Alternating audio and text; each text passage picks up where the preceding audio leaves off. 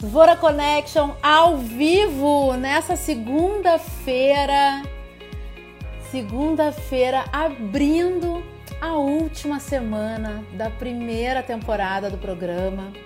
Essa semana especial. Todas são especiais, mas é que eu sempre largo esse charme aqui pra vocês. Mas tem edição extraordinária, sábado. A pedidos, vocês e eu, eu e vocês, ao vivo, 5 da tarde, pra gente fazer um grande finale da primeira temporada do Dvora Connection. Depois volto só em setembro, gente. Resolvi tirar todo o mês de agosto de férias do programa para me organizar, para descansar, para participar de outras lives. Então vamos lá. Meu convidado já está aqui. Dvora Connection tem o apoio do Grupo LZ, da Interativa Conteúdos. E vocês, né? Que sem vocês do outro lado, não faria sentido estarmos aqui. Então vamos lá receber Roberto Lopes da Beta House. Aqui. Pena, né? Tô me comportando, não sair berrando. Tem que se acalmar, né, gente? Oi! Olá! Tudo bem? Tudo ótimo, tudo ótimo e contigo? Ah, eu também. Tô feliz que tu tá aqui comigo. Obrigada por ter aceito o meu convite. Um prazer conversar sobre pessoas, cultura, inovação, né? Três grandes pilares importantes na nossa vida. Sem dúvidas, sem dúvidas. A tua imagem. Eu posso chamar de Beto? Lógico, por favor, por então favor. tá. A tua imagem tá um pouco tremida. Tá- Minha Tá sugestão, congelando? Tá um pouquinho. Tá. Espera aí, deixa eu fazer o seguinte, então. Ah, tá, deixa eu... Esse tempo maluco aqui de Porto Alegre hoje foi meio caos. Já caiu temporal, Sim. já abriu o sol, já fechou de novo, daqui a pouco vai chover. Se tá tão ruim pra ti, vamos fazer o seguinte.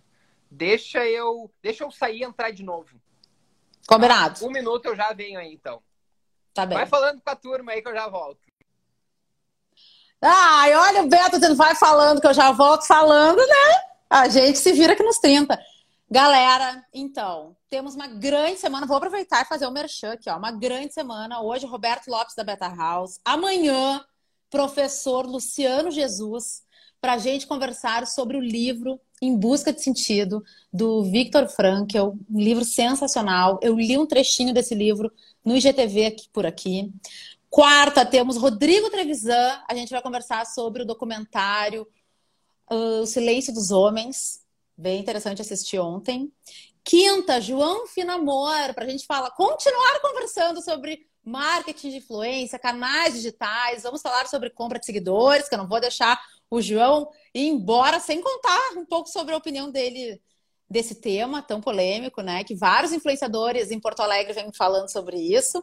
Sexta-feira, dia 31, em formato inédito no Dvora Connection, teremos dois convidados ao mesmo tempo, Fábio Bernardi e a Lara Piccoli, para a gente falar sobre a inteligência coletiva. E sábado, vocês, eu, eu e vocês, estão amando isso, todo mundo junto, para um grande finale dessa primeira temporada. Vamos botar o Beto de volta.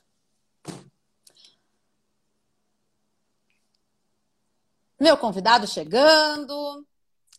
Aí. Voltei. Tá melhor? Melhorou. Tá. Tá, tá. Qualquer coisa tu me avisa aqui. Não é pra acontecer isso. Eu tenho feito Tá. e tem funcionado bem. Vamos ver o que pode ter acontecido. Mas que bom que agora já tá tudo bem. Beto, fiquei super feliz que tu tá aqui. Vamos, né? A gente tem que as felicidades, a gente tem que compartilhar de novo. Fiquei feliz que tu tá aqui. Tu veio por dois canais muito especiais, que é a Interativa Conteúdos e pela Felo de Vig.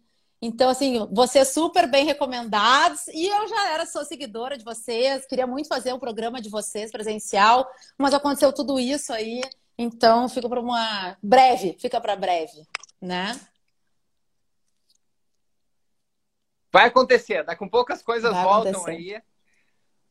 A gente está trabalhando numa versão digital que muito provavelmente em pouco tempo a gente vai estar anunciando aí. Então, para quem vive essa expectativa, e tem pessoas aí que já nos questionaram sobre isso, daqui a um pouco a gente vai estar com a no- nossa versão digital do Mindset Beta aí, vai ficar todo mundo super convidado. Mindset Beta, isso mesmo, seu nome. Muito bom esse nome, por sinal. Vou te apresentar para a gente entrar na nossa conversa. Vambora! Vambora! Então tá. Roberto Lopes é especialista em inovação exponencial pela Singularity University, cofundador da Legal Hackers Porto Alegre e embaixador da Associação Brasileira de Lawtechs e Legaltechs. Roberto é professor de Educação Executiva da SPM e da Legal Experts e foi sócio da Cabanelos Advocacia, um dos mais importantes e inovadores players do segmento no sul do Brasil. É conselheiro de administração de escritório de advocacia e de investidores e empreendedores da nova economia, assim como mentor em diversos programas de inovação. Bem-vindo oficialmente ao Dvora Connection. Muito obrigado pelo convite. Eu estou muito feliz aqui em estar, com, estar nesse momento, nesse canal aqui, trocando ideia contigo. Beto, como é que foi essa transição? Essa é uma pergunta de bastidores, assim, ó, que eu fui, uh, fui conversar com as pessoas que te indicaram e me disseram, não, tu tem que perguntar isso para ele. como é que foi essa transição de carreira da advocacia para inovação? Como é que aconteceu? Legal, legal. Isso é, uma, é um assunto que hoje em dia, olhando para trás, assim, é muito maluco, né? Porque a gente toma decisões de vez em quando de uma maneira tão instintiva e por e por instinto, muito mais do que efetivamente uma coisa racional, foi um instinto, sabe? Quando tem alguma coisa maior, assim, te chamando, e daí quando tu olha em retrospecto, parece que os pontos eles se conectam, e foi muito disso. Mas trazendo, obviamente, que não é uma decisão fácil, né? Sobretudo considerando que eu exerci a advocacia como advogado tradicional por 15 anos. Né, sem contar os outros cinco anos de estágio. Então, assim, eram 20 anos vivendo muito aquele mundo uh, na maior parte do tempo dentro do mundo quadrado realmente da tecnologia da, do direito, porque tende a ser um ambiente mais conservador, tende a ser um ambiente mais refratário ao novo. E dentro desse contexto, então, o que, que aconteceu né, com o Beto? Como é que essa transição ela, ela aconteceu? Obviamente não foi uma coisa da noite para o dia, mas eu quando olho para trás eu vejo vários momentos assim que eles foram fazendo sentido para eu estar onde eu estou hoje, né? E num primeiro momento, então, eu tenho um orgulho muito grande porque eu trabalhava num escritório super grande, super tradicional de Porto Alegre, e num dado momento eu resolvi sair desse escritório, que é o Tosini Freire, foi uma grande escola, um escritório maravilhoso. Eu resolvi empreender com um grande amigo. E o nosso escritório de advocacia, que a gente fundou lá por 2010, a gente já tinha uma pegada de startup na perspectiva de vários dos nossos clientes eram startups. Quando era uma coisa muito recente, poucas pessoas ainda falavam, inclusive utilizavam a expressão startup, a gente tinha clientes que eram. Tinham amigos nossos que estavam empreendendo e naquela época eu me lembro de ter lido Startup Enxuta, que foi um livro que realmente mudou bastante a minha cabeça, sabe? Que modelo de negócio é esse que daqui a um pouco tá vindo de uma forma tão diferente? A Ana Espíndola aqui, ó. O Joãozinho era um cliente desses. O João com a toda, eu me lembro um dia ele chegou em 2010 ou 2011 no escritório e falou: Cara, que orgulho ver o meu advogado lendo Startup Enxuta. Porque é uma coisa que advogado não faz. E a gente tinha não só esse viés, como no material institucional do escritório, a gente tinha assessoria para startups, algo que, assim, hoje em dia é um must do de todo e qualquer escritório, sabe? E dentro desse contexto, então, eu acabava. Foi uma coisa que eu sempre gostei. Em 2011, 2012, a gente já tinha aí um, uma conexão com Tecnopuc, então a gente já, eu já estava prestando mentoria no braço jurídico de programas de inovação dentro do Tecnopuc, com startups dentro do Tecnopuc. Em 2016, eu fui convidado para dar uma palestra na Feira Brasileira do Varejo pelo Cindy Lojas, em que eu preparei toda uma palestra, era uma, na época assim, a maior palestra que eu tinha para dar, era um público super qualificado, e para mim era um desafio porque não era um público com o qual eu estava acostumado a lidar. Aquela coisa do advogado, advogado falando com advogado, de repente vai ter que falar para um público de, dos mais diversos setores dentro do mundo varejista. E eu me lembro que ali foi quando virou a chave assim de cara, tem um, muita coisa acontecendo lá fora. E dentro desse contexto, as mudanças elas são muito grandes e está impactando todos os setores. Está impactando todo mundo de alguma forma, vai impactar o mercado jurídico também. Em 2017, meio que eu dei uma virada de chave forte, ó, a Jorge aí. A Jorge, de alguma forma, estava trabalhando comigo do meu lado e acompanhou isso. Então, ela sabe muito bem o que eu estou falando. E quando a gente entra nesse mundo de inovação, Débora, isso é uma coisa para mim muito forte, assim, é muito difícil de tu retroceder. E o ano de 2018, principalmente, foi um ano que eu virei muito para isso, eu enveredei muito o meu, a minha jornada dentro do escritório para conectar ele com esse mercado, sabe? No fim de 17 para início de 18, eu já estava muito conectado com isso e estava buscando aproximar o escritório de uma maneira muito bacana com relação a isso. E foi uma jornada muito legal, porque daí eu acabei, fiz uma missão para o Vale do Silício, voltei com um monte de ideia, a gente comentou, começou a implementar algumas coisas, deixamos dentro de um pipeline assim de projetos para outras, só que eu via que lá pelas tantas a minha roda estava girando numa velocidade diferente do que não só o mercado tradicional da advocacia, mas o próprio escritório estava acelerando também. E daí foi quando, lá pelas tantas, assim, muitas conversas, muitas reflexões, muitas angústias, a gente segue. Eu vi que alguém fez um comentário que o instinto é racional, mas a gente segue o instinto muito mais do que a razão, a razão do tradicional, a razão do conservador de virar a chave e efetivamente fazer essa mudança, sabe? Então, foi um movimento que eu sempre tive esse pezinho, só que esse pezinho ele representava 2%, 5%, não mais de 10% da minha atividade. E a virada de chave, quando tu vê que ele pode ser uma coisa muito maior e que aquilo lá faz muito mais sentido do que a atividade tradicional, que efetivamente pagava as contas, eu vi que era o momento de fazer essa transição, que era o momento de acelerar, sabe? E, e foi o que eu fiz, e a jornada está sendo muito legal. A gente, pô, vejo um monte de amigos aqui, ó, o Faísca, cara, um monte de gente que acompanhou de alguma forma, uns mais próximos, outros não tão próximos. E ver o Marcelo também, que é um cara que de alguma forma foi tocado por nós e que de alguma forma fez sentido algumas das coisas que a gente fez. E tá aqui, saber que muito por conta disso tudo eu tô tendo a oportunidade de estar aqui falando contigo, cara, é uma jornada que tá muito bacana, sabe? É difícil, não é fácil. Eu sei que hoje está todo mundo refletindo muito sobre as suas carreiras, né? Eu acho que é um momento de reflexão muito forte de todo mundo. Umas pessoas mais, umas pessoas menos, mas está todo mundo de alguma forma olhando um pouco para dentro, né? E, e, e, vendo o quanto faz sentido, porque daqui a um pouco, se eu estou fazendo algo que não faz sentido e que eu não gosto e que é um peso para mim, não sei até que ponto vale a pena continuar insistindo naquilo, né? E daí são, enfim, momentos de muita ambivalência, assim, que as pessoas estão vivendo. E eu sinto muito isso, porque de alguma forma eu acho que algumas pessoas acabam vendo em mim uma pessoa que fez esse movimento, então eu tenho recebido demandas nesse sentido, sabe? De pessoas querendo mudar, fazer transições importantes. Mas não é fácil, não é fácil. O... Olha, o Marcelo, tua fala é incrível, tu exemplo, cara, que isso, coisa boa ter grandes amigos aqui nos prestigiando. E Mas, assim, Beto, assim, fala, olhe para dentro de si. Eu acho que esse é eu o ia falar isso, sabe? eu ia falar isso. A mudança de dentro para fora. A mudança de dentro para fora. É bonito ver tu falar. E de muita gente já passou por aqui, sei lá, 70 e poucas pessoas eu já entrevistei. Legal. E sempre que tem uma mudança assim de carreira e tá uma virada forte de chave, é legal escutar, porque todo mundo relata essa de dentro para fora, sabe? Essa é a grande mudança, né? Muito legal, muito bonito te ouvir falar. Legal. Bom, como eu, como eu comentei, já entrevistei um monte de gente por aqui. Vários foram para Singularity. Eu quero saber como é que foi a tua experiência lá. Antes disso, antes de responder, quem quiser mandar pergunta para o Beto, vai ali ó, no ícone de perguntas, do ponto de interrogação, que daí eu trago as questões aqui. Pode Boa. falar, Beto. Boa. Cara, Singularity é, um, é, é uma experiência que muda a vida, assim, sabe? É uma life-changing experience, eu diria. Uh, eu confesso, eu gosto, quando as pessoas me perguntam sobre a Singularity, assim, eu gosto de começar sempre fazendo uma espécie de disclaimer, assim, sobre a minha experiência lá. Porque o que acontece? Eu, durante muito tempo, eu já lia sobre Singularity, reports da Singularity e pessoas que vivem aquilo lá. E me chamava a atenção que, na grande maioria das vezes, os assuntos que vinham de lá, que tinham o selo Singularity, era muito tecnologias exponenciais. Então, tecnologias, de que forma as tecnologias vão impactar o mundo e os negócios como um todo. E futuro. Né? Então, é uma escola de futurismo, é uma escola que fala muito de tecnologia e futuro.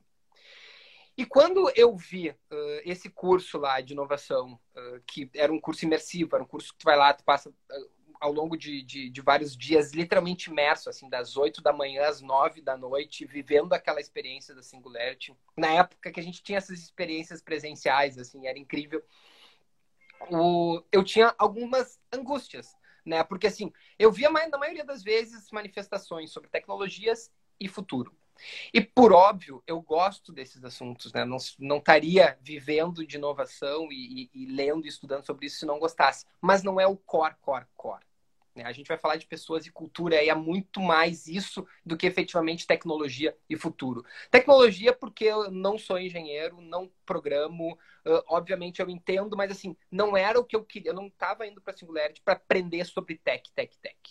Da mesma forma, eu tinha um pouco de receio de ir para lá e ouvir muito sobre o futuro, principalmente pelo fato de que existem diversas contingências que vão fazer com que algo aconteça ou não aconteça. Então, são questões que estão direto ou indiretamente relacionadas ao assunto inovação, mas que não é o core. E para mim, a grande sacada, o grande lance que para mim fez todo sentido, não só aí, que era uma expectativa que eu tinha, mas principalmente quando eu cheguei lá e vi o quão isso era forte, uma das primeiras aulas que eu tive, obviamente teve bastante coisa de tech, teve bastante coisa de futuro. Mas uma das grandes aulas, foi um dos grandes momentos para mim, foi quando o professor estava falando que o que está por trás de tudo isso que está acontecendo é a necessidade de as pessoas hoje, num mundo cada vez mais digitalizado, com pensamento digital, que o Thiago Matos fala muito bem aí, que eu vi que vocês falaram na semana passada, o que a gente precisa fazer é mudar o nosso modelo mental. E aqui isso tem um impacto que é muito relevante para todo e qualquer modelo de negócio hoje. Porque tudo que trouxe os negócios até os dias de hoje, muito provavelmente eles não vão seguir levando esses negócios adiante. As métricas que faziam sentido a gente olhar para o passado, para projetar o futuro, elas são defasadas, porque o futuro ele traz inseguranças, incertezas muito maiores, sobretudo no contexto que a gente está vivendo hoje. Né? Então, essa questão de mudança de modelo mental é muito importante, por mais difícil que seja. E todas as vezes que, que eu dou algum tipo de palestra, eu procuro trazer uma imagem que foi apresentada numa exatamente numa aula lá na Singularity, que é a imagem dos primeiros carros. Os primeiros carros que foram concebidos, eles tinham um cavalo falso, uma imagem de um cavalo falso na frente da carroça. E por que aquela imagem? Porque as pessoas precisam das lentes do passado para ver o futuro. Eles não conseguiam entender que não havia mais necessidade de tração animal. Então, tu coloca um animal falso ali na frente para conseguir uh, entender que aquilo vai te, vai te deslocar de um ponto até o outro. E se a gente traz isso para os dias de hoje, é muito maluco, porque se for pegar carros autônomos, eles continuam sendo carros, em formatos de carros. E tudo isso tem muito essa questão da dificuldade que a gente tem muitas vezes de mudar modelo mental.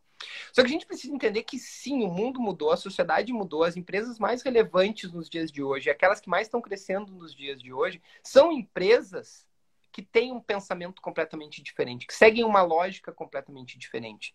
Então, para mim, um dos grandes momentos foi justamente essa compreensão e percepção de que muito mais do que simplesmente uh, falar de tecnologia, falar de futuro, a gente tem que falar de pessoas. E a gente tem que demonstrar que a gente precisa mudar esse modelo mental, virar essa chave, o mindset, né, que as pessoas falam, mas de fato mudar o mindset para entender que o mundo está diferente e que a gente precisa de novas habilidades, desenvolver novas habilidades, desenvolver novas formas. E dentro disso cai várias fichas assim, e quando as fichas vão caindo, a gente vai vendo quão sentido faz entender que, parei, a gente precisa antes de qualquer coisa para inovar, questionar o status quo. Questionar o que trouxe os negócios até aqui. Fazer perguntas que não estão sendo feitas, que é uma das coisas que o Thiago Matos fala muito também. Quem é que está fazendo isso para realmente conseguir trazer resultado diferente e realmente inovar? Eu acho que isso é uma provocação para todo mundo, não só que está nos assistindo, mas para quem vive de negócios hoje, sabe? E para isso a gente precisa mudar esse modelo mental. Porque se a gente ficar agarrado com aquilo que nos trouxe até os dias de hoje. Aquele pensamento absolutamente linear, que está muito conectado com revolução industrial, que é muito conectado com a forma como nós fomos colocados dentro das caixas ao longo da nossa formação escolar e acadêmica, a gente tende a ficar dentro dessas caixas, no mundo que não se comporta mais isso. Né? Então, assim, eu olhando mais uma vez em retrospecto, eu vejo que aquele mundo jurídico dentro das caixas simplesmente não fazia mais sentido. E daí tu sai. E daí tu olha para trás e vê que tem muita gente ainda vivendo dentro daquelas caixas. E todo mundo precisa. E não é a história de ah, tem que sair da caixa, tem que pensar fora da caixa. Não. É entender que realmente, tipo, não existe mais essas caixas. O mundo lá fora não tem caixa. E a gente precisa mudar e entender isso para se conectar a isso tudo. faz cada vez mais sentido quanto mais tu te conecta a isso, sabe? Eu acho que tem muito disso por trás, assim. E eu acho que esse foi um dos grandes legados, assim. Pô, eu tive aula com, com pessoas incríveis que abordaram diversos aspectos incríveis que para mim foi fazendo cada vez mais sentido, sabe? Questão de propósito, que a gente escuta dela pela Santos parece que é uma coisa que está super banalizada, mas daí tu vê, tu começa a ver estudos e, e coisas mais profundas a respeito, tu vê o nível de engajamento que daqui a um pouco isso conecta com as empresas, com o seu público, o tipo de relação que as empresas estão se conectando ou querendo se conectar com seus públicos. Enfim, tem uma série de fatores aí, diretos e indiretos, que, que a Singularity é uma escola, assim, que é impossível tu ir para lá e voltar como tu foi, sabe? É um, é um legado, assim, que fica, que é muito bacana e tem uma pegada de compartilhar e vender isso de uma maneira muito intensa, que eu acho que é muito bacana também. Vá, olha, Acelerei Já começamos demais, assim, né? com tudo. Eu começo a falar, eu não paro. Desculpa, Débora. Ai, meu Deus! E processar isso agora, quando fecha a live aqui. Beto, como é que a Beta House trabalha essa tríade de pessoas, cultura e inovação? E eu quero encaixar outra pergunta nessa. Uh, como equilibrar as pessoas, a cultura na inovação?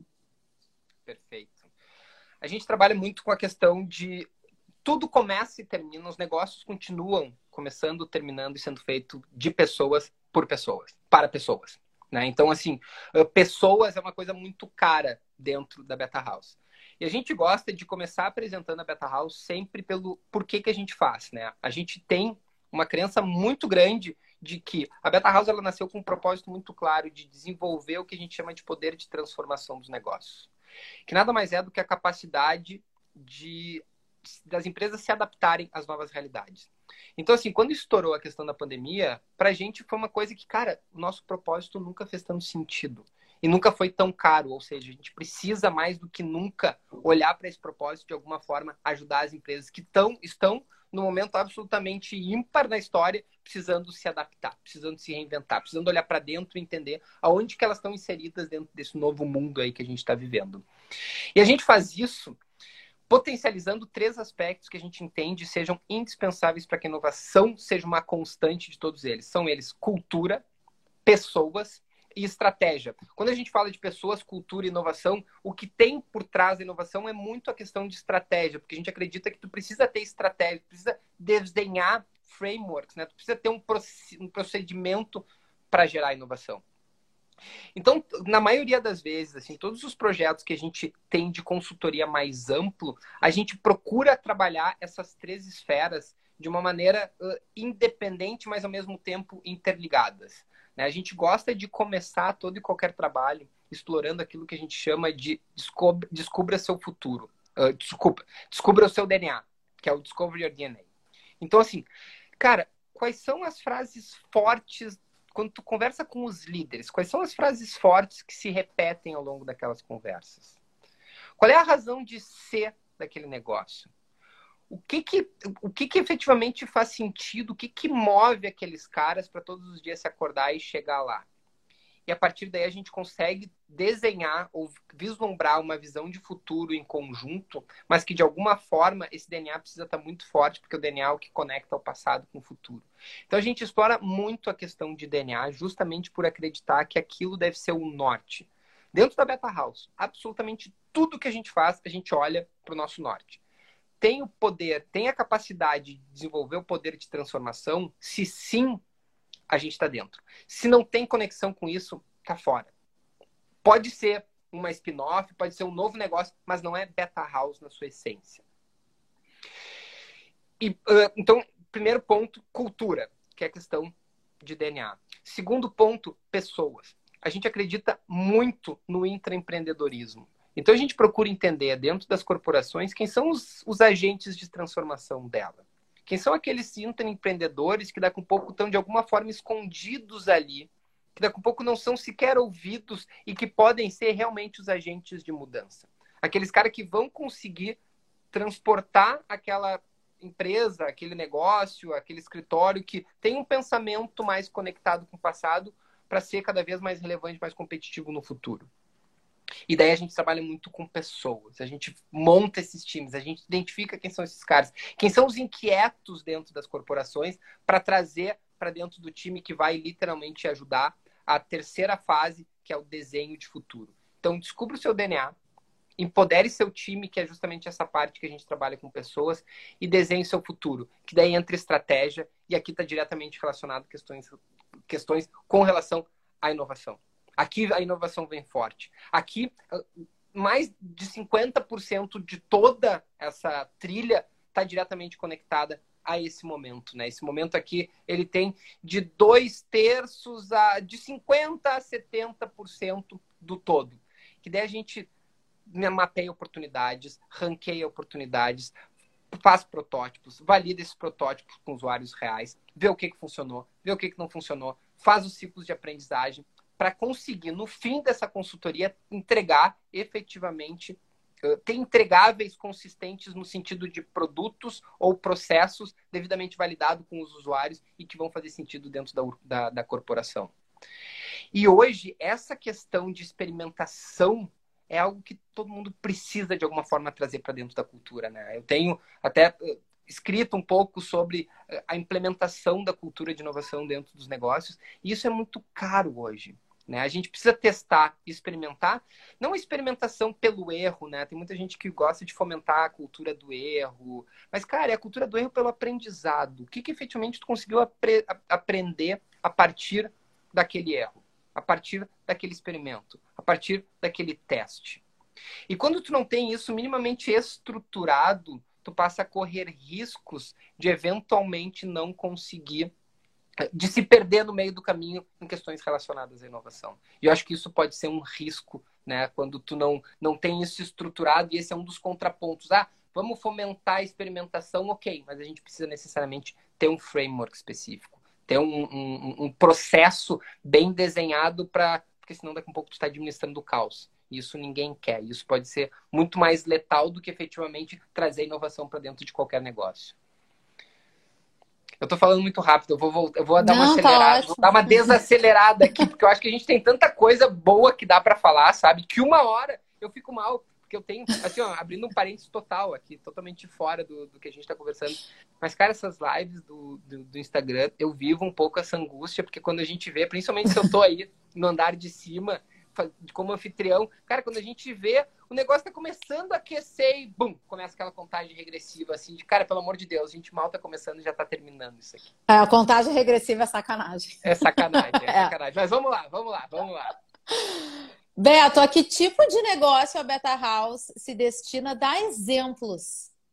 Legal a gente assim não tem um a gente não tem um core específico tá? A gente não tem um nicho específico. Uh, as coisas elas estão acontecendo. Como eu disse né o nosso propósito ele é muito claro sobre desenvolver o poder de transformação dos negócios né? então tudo que de alguma forma pode mudar para entender um pouco melhor esse contexto para se adaptar a essa nova realidade pode potencialmente ser uh, um, um potencial enfim cliente parceiro nosso. A gente gosta de chamar muito mais do que cliente integrar nossa comunidade. A gente tem um, um nível de, de relação que acaba superando e muito assim a questão de, de cliente mesmo, sabe, de prestador e tomador de serviço, assim. Mas o que, que acontece? Nesse contexto de eu ser advogado, por exemplo, um mercado que foi absolutamente natural, assim, que hoje é um dos nossos principais mercados em não só volume de trabalhos, volume de trocas e, e, de, e, de, seguidores, vai, em todas as redes, porque isso a gente faz o controle. A Fê Ludwig aqui, que é o nosso braço digital, ela, ela sabe muito bem o que eu estou falando. Ela vi uns gritos aqui, cara, esse contexto, daí daqui a pouco tem família, tem, tem, tem esposa com filha gritando, tá tudo bem, já achei que tava me chamando aqui, mas eu acho que não. O, o, mas voltando então, pra gente. Até me perdi aqui, porque minha esposa acabou de entrar no quarto, Débora. Tá rindo aqui. Liga, tu, chamou, tu me chamou? Tá. Eu achei que tinha me chamado. tá tudo mas... bem, Beto. Às vezes meus voltando. gatos passam, então tá Lembrei. tudo certo. Escritórios Fala. de advocacia. Nesse contexto, Deus já está muito conectado com inovação e o direito, foi uma coisa muito natural esse movimento de quando eu saí do escritório, quando eu saí do escritório e fiz essa migração, né, essa transição ali para dentro da Beta House no fim de 2018, muitos escritórios entraram em contato primeiro com o Beto para entender, cara, olha só, eu tô vendo que tu tá super conectado a esse mundo e de que forma tu pode de repente me ajudar agora, porque antes tu estava na uhum. concorrência, né, porque os escritórios de advocacia ainda tem Sim. muito essa questão de concorrência e, e enfim, uh, podemos explorar um pouco sobre isso também. E de que forma, de repente, tu pode me ajudar? E foi muito legal, porque de uma maneira muito natural isso acabou, que começou a acontecer e, e, e acabou se criando assim um, uma relação muito grande. Tanto o Mindset Beta, no o último Mindset Beta físico que a gente fez em fevereiro, a gente tinha dos 28 inscritos, se eu não me engano, 19 advogados. E daí tu começa a ver assim que é um mercado que anseia por essas mudanças, é um mercado que precisa dessas mudanças e que começa de verdade em 2016, quando eu comecei a explorar isso, ainda era uma coisa muito distante. Hoje eu vejo que está todo mundo querendo acelerar e tentando ver de que forma podem se conectar com isso. Então a gente tem ajudado muito escritórios de advocacia, muito, muito, muito assim, de a gente fez ao longo do ano passado diversos trabalhos com mais de 10 escritórios de advocacia de diferentes portes, diferentes portes, desde escritórios super assim, até escritórios bem pequenos, de três advogados, quatro advogados, que estão querendo se conectar a isso tudo. Então, uh, é um mercado que está muito bacana. Justamente, para mim, tem um, uma, um sabor, vai todo especial, muito por esse contexto de pô, foi onde eu cresci, foi onde eu me desenvolvi, foi onde, para mim, durante muito tempo fez sentido. Então, assim, sempre foi muito, muito legal trabalhar nessa área. Mas não tem uma área específica. Daí lá para Santos a gente fez dois trabalhos para empresas que são prestadoras de serviço de grandes empresas de telefonia, sabe? Empresas com 700 e 1.500 advogados, uh, colaboradores, ou advogados, ó, o, o, o vício aí. Mas não tem uma. A gente tem empresas grandes, a gente tem empresas, sei lá, grandes instituições financeiras, a gente está entrando na semana que vem, vamos fazer planejamento estratégico do jurídico do Cicred. Fizemos trabalho com superintendentes do Banrisul. Fizemos trabalho com o Banco do Brasil. Fizemos trabalho com o jurídico da SLC. Fizemos uhum. trabalho com a 99, um cliente super recorrente que a gente faz diversos trabalhos, desde planejamento estratégico, como sessões de, de engajamento de time. Então, assim, é, é, é, super diverso, sabe? E tem empresas menores também, prestadores de serviços menores que, nos, que se conectam com a gente, que nos contatam e que pra gente faz super sentido também.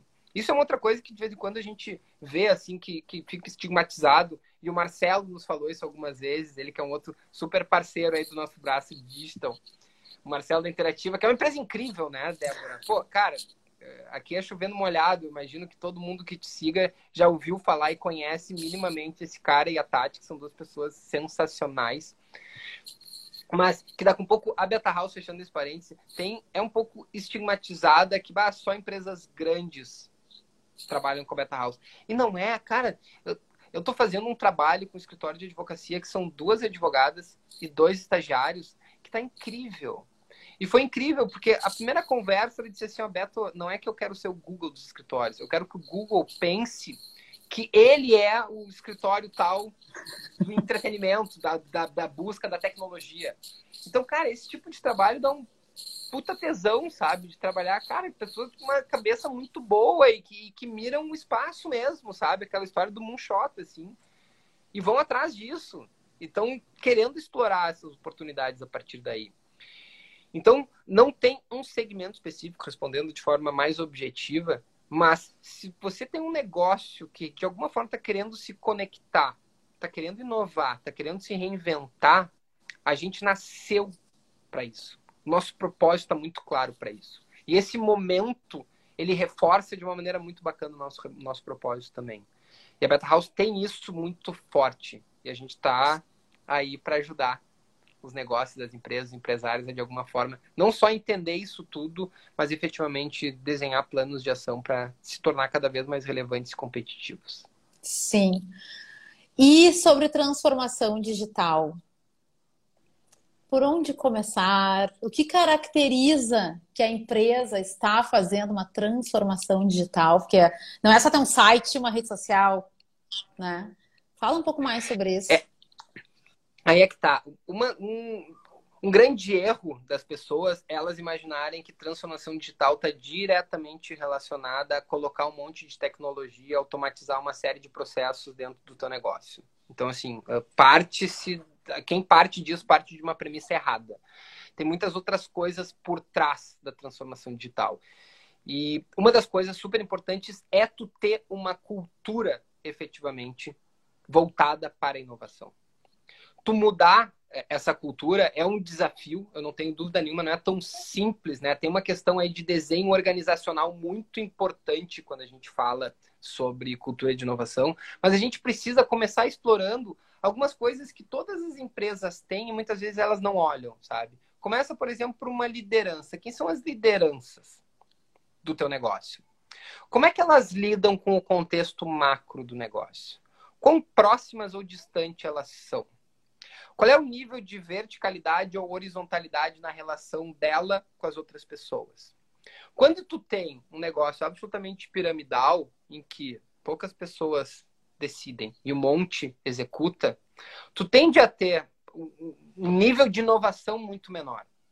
Porque aquelas pessoas, elas já são um grupo pequeno que determinam todas as regras para um monte de gente simplesmente executar, para um monte de gente simplesmente cumprir ordens. E quando tu é um cumpridor de ordem, tu não tem nenhum tipo de motivação, por exemplo, para estar, tá, como eu falei antes, desafiando o que até hoje veio como sendo uma verdade absoluta de um negócio. E se tu não tem essa liberdade, cara, a dificuldade de tu inovar, ela acaba sendo muito grande. Eu gosto muito quando eu, quando eu falo de, de, de, de, de relações eh, empresariais piramidais, de empoderamento de saque. Quando eu falo de empoderamento de saque, quem já me ouviu falar aqui sabe, é a questão de empoderar o serviço de atendimento ao consumidor. O que, que é isso? É, cara, tu realmente que está lá em cima, no board da empresa, ouvir o saque, descer para o saque. Porque ninguém mais do que o saque sabe o que, que os teus clientes estão falando de você. Sabe o que, que os clientes efetivamente pensam de você. Sabe as dores. Ninguém melhor do que eles para compartilhar as dores. Porque eles sabem todos os dias, o negócio deles é ouvir todas as reclamações o dia inteiro. Isso se replica para qualquer negócio. Tu pega um escritório de advocacia, por exemplo, tem uns advogados que estão o dia todo trabalhando com os seus clientes, que o cara do board, o sócio, fechou o negócio e ficou seis meses longe da operação. Esse cara precisa necessariamente ouvir. Precisa necessariamente ouvir esse cara aqui de baixo. Rubielson tá falando ali, ó, a pirâmide invertida é exatamente isso, cara. O empoderamento de saque é isso. E o cara precisa daqui um pouco sair de trás da sua mesa de mármore, das suas paredes revestidas de madeira, para quê? Para sentar lá embaixo e ouvir esses caras o que que o meu cliente está falando. Então, tem muito cultura por trás da transformação digital, de tu conseguir empoderar o teu time de verdade. Tu dá protagonismo para esse cara. Tu dá ferramentas para ele efetivamente experimentar. Tu dá ferramentas para ele saber que ele vai ter segurança de que ainda que ele erre, aquele erro serviu como aprendizado e aquele aprendizado vai nos levar adiante. Vendo, vendo, isso muito mais como uma coisa positiva do que uma coisa negativa. Então, tem uma série de questões de cultura que é muito importante. A gente precisa entender também que a lógica de pensar no nosso negócio e a partir das soluções, do que é mais viável, do que a gente sabe fazer, fica invertida também. A gente precisa olhar para o nosso cliente. Quem é o nosso cliente que está lá na ponta? Quais são as dores dele? E só entendendo as dores dele, a gente tem que construir as nossas soluções a partir daquilo.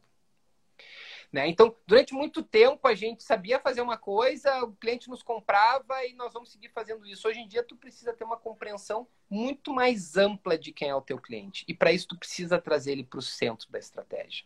Então, transformação digital tem muito de trazer cliente para o centro da estratégia. Tem muito de entender que a concorrência mudou e que hoje em dia ela é não só aquela concorrência que tá, todo mundo vê, mas ela é transversal e assimétrica.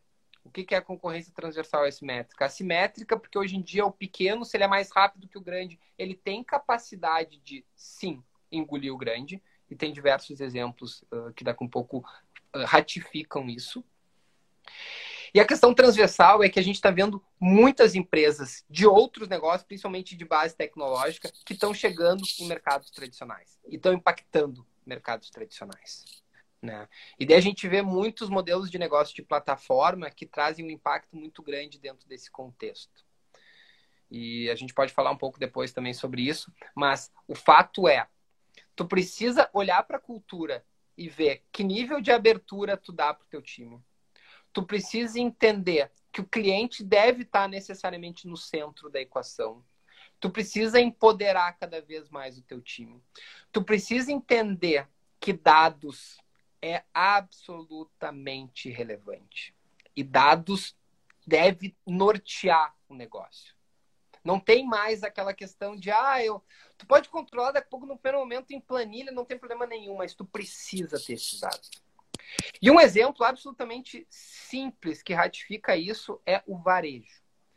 Quando, há quatro meses atrás, estourou a pandemia, quem não tinha uma planilha de Excel com os dados do seu, dos seus clientes, com a relação dos seus clientes, fechou a porta e o negócio acabou.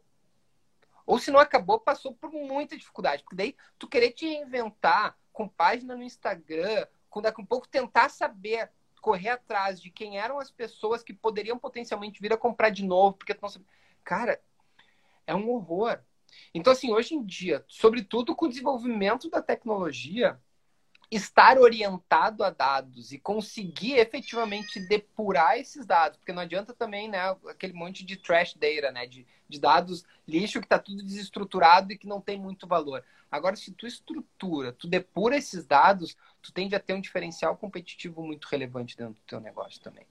Então, transformação digital tem muito de olhar para dentro de dados dentro de um, um, cuidado baseado nisso de verdade. Não é aquela coisa, ah, eu tenho ali. Não, cara. Dados no sentido de depurar comportamento, frequência, uh, recorrência. Como é que essas pessoas estão te consumindo? Quem são essas pessoas que estão te consumindo? Quem são as pessoas que potencialmente podem vir a te consumir também? Seja serviço, seja produto, que quer que seja sabe? Então, são alguns insights importantes que fazem parte de um contexto macro de transformação digital. A tecnologia também é importante, lógico, sem dúvida nenhuma, mas nenhuma tecnologia vai ser importante se tu não olhar para dentro do teu negócio, entender exatamente quais são as tuas dores, porque só assim daí tu vai pegar as ferramentas certas de tecnologia para efetivar a transformação digital na perspectiva de tecnologia também. Agora não adianta tu pegar diversas coisas, por tudo que é lado. Tecnologia, tecnologia, tecnologia, tecnologia. Cara, eu sou o negócio mais tecnológico do mundo. Se tu sequer sabe que tipo de dor esses, essas tecnologias vão te, vão te tirar. E tu precisa tirar a dor. Tu precisa trazer mais eficiência. A inovação tem como regra básica trazer eficiência. Resultado financeiro também, excelente. Mas eficiência, cara, tem que melhorar a eficiência. Pode ser tecnologia, pode ser simplesmente uma mudança de processo uma questão física, analógica. E a gente consegue gerar algum tipo de inovação se a gente consegue trazer efetivamente eficiência dentro do negócio. Muito bom. Beto, a gente está indo para a reta final da nossa Cara, como passar rápido isso mesmo. Muito. Vai, eu fiquei dentro aqui do assunto, né? Agora que eu olhei para o relógio também. Como é que tu deseja que seja o futuro? Sabe que. Vamos lá. Tem o futuro pós-pandemia, que é um tipo de futuro, e tem o futuro, sei lá, que muitas vezes a gente idealizava e pensava, refletia e afins.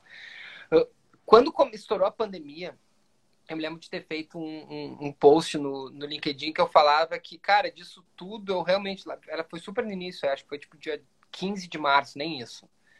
Eu falava que eu queria muito, de verdade, que a gente tivesse um mundo mais resiliente, eu acho que isso vai ser uma consequência absolutamente natural, porque está todo mundo tendo que, de alguma forma, se readaptar e se readequar e entender tudo isso que está acontecendo e está sofrendo por isso tudo, né? Seja por questão de saúde, porque está pensando, porque tem pessoas próximas que, de alguma forma, estão sendo uh, contaminadas por esse vírus ou que, enfim, está sentindo algum tipo de sofrimento por conta disso.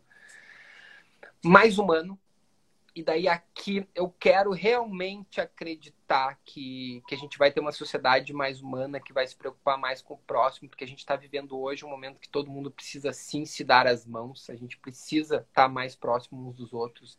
E talvez uma sociedade mais humana faça cada vez mais sentido no contexto que a gente está vivendo hoje. Né? Então, eu quero acreditar que sim, esse vai ser um legado importante dessa pandemia.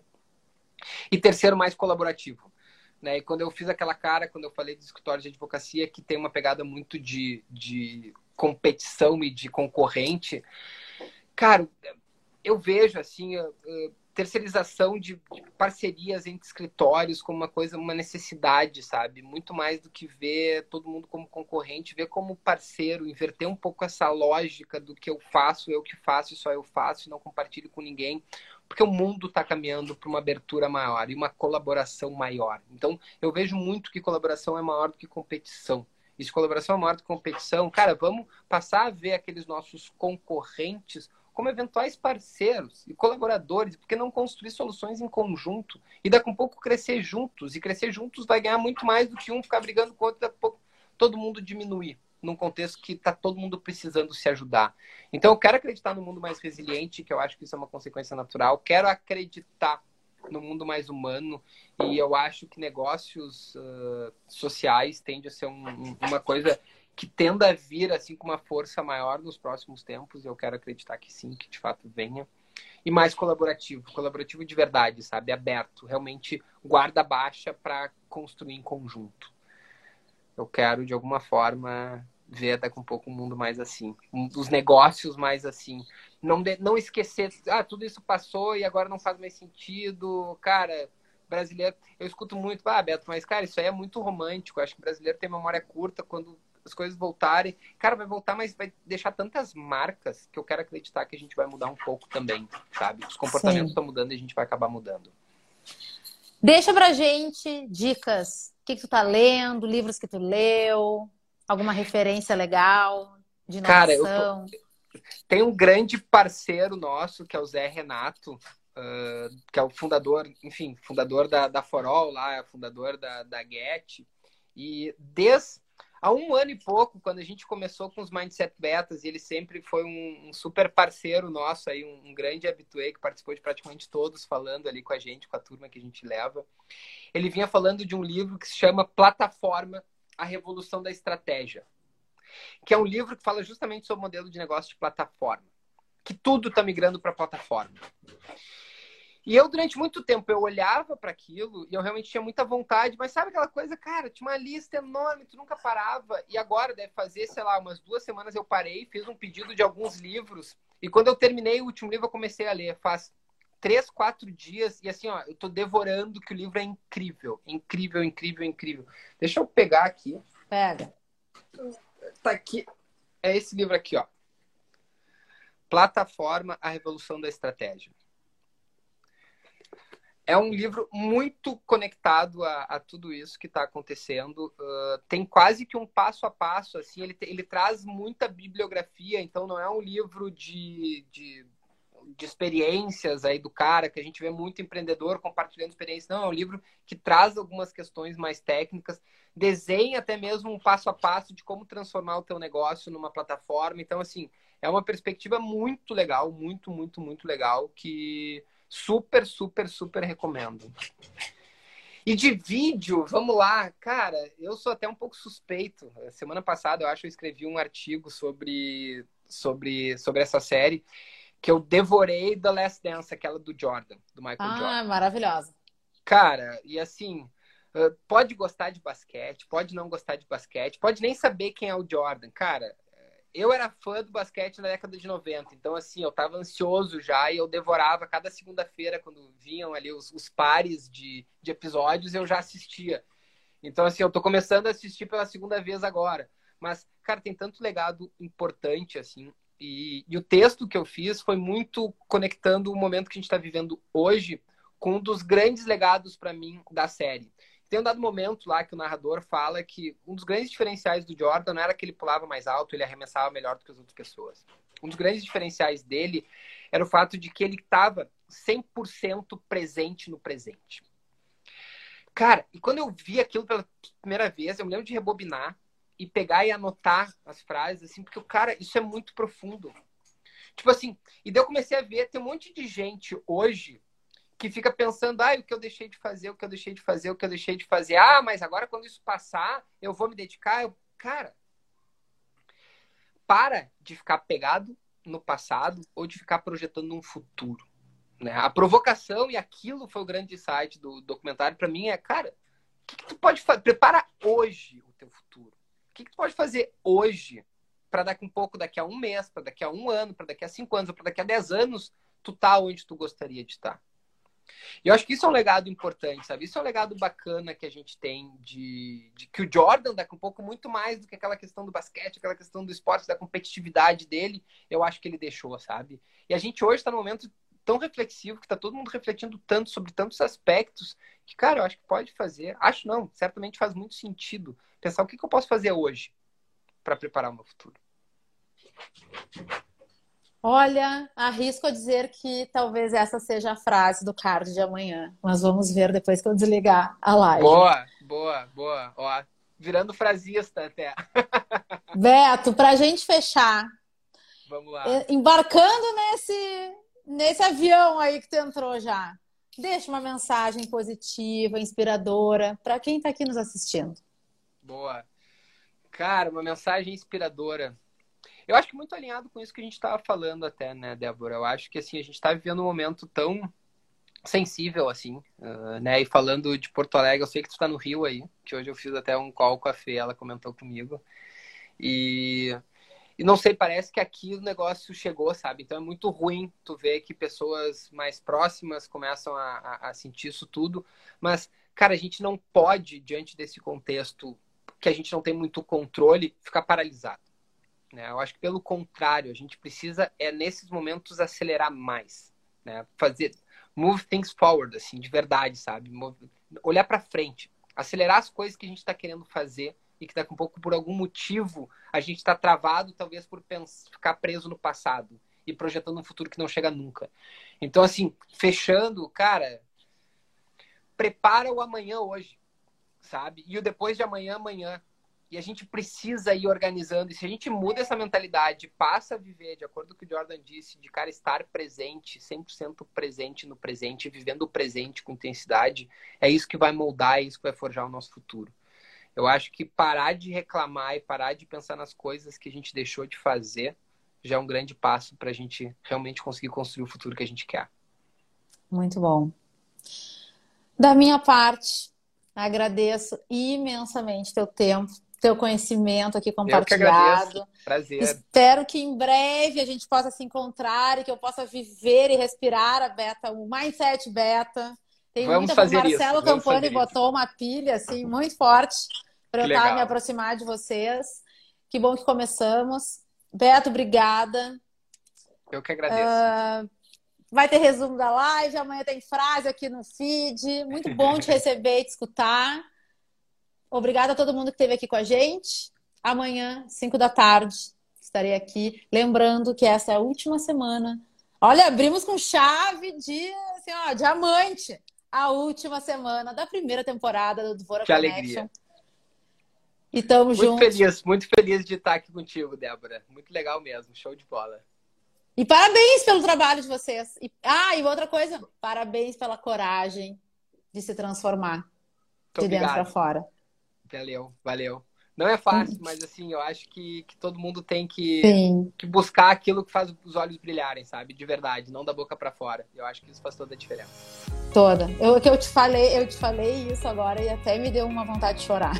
Eu tô muito conectada com esse com esse movimento de dentro para fora. Então, Tamo junto, muito querida. inspirador.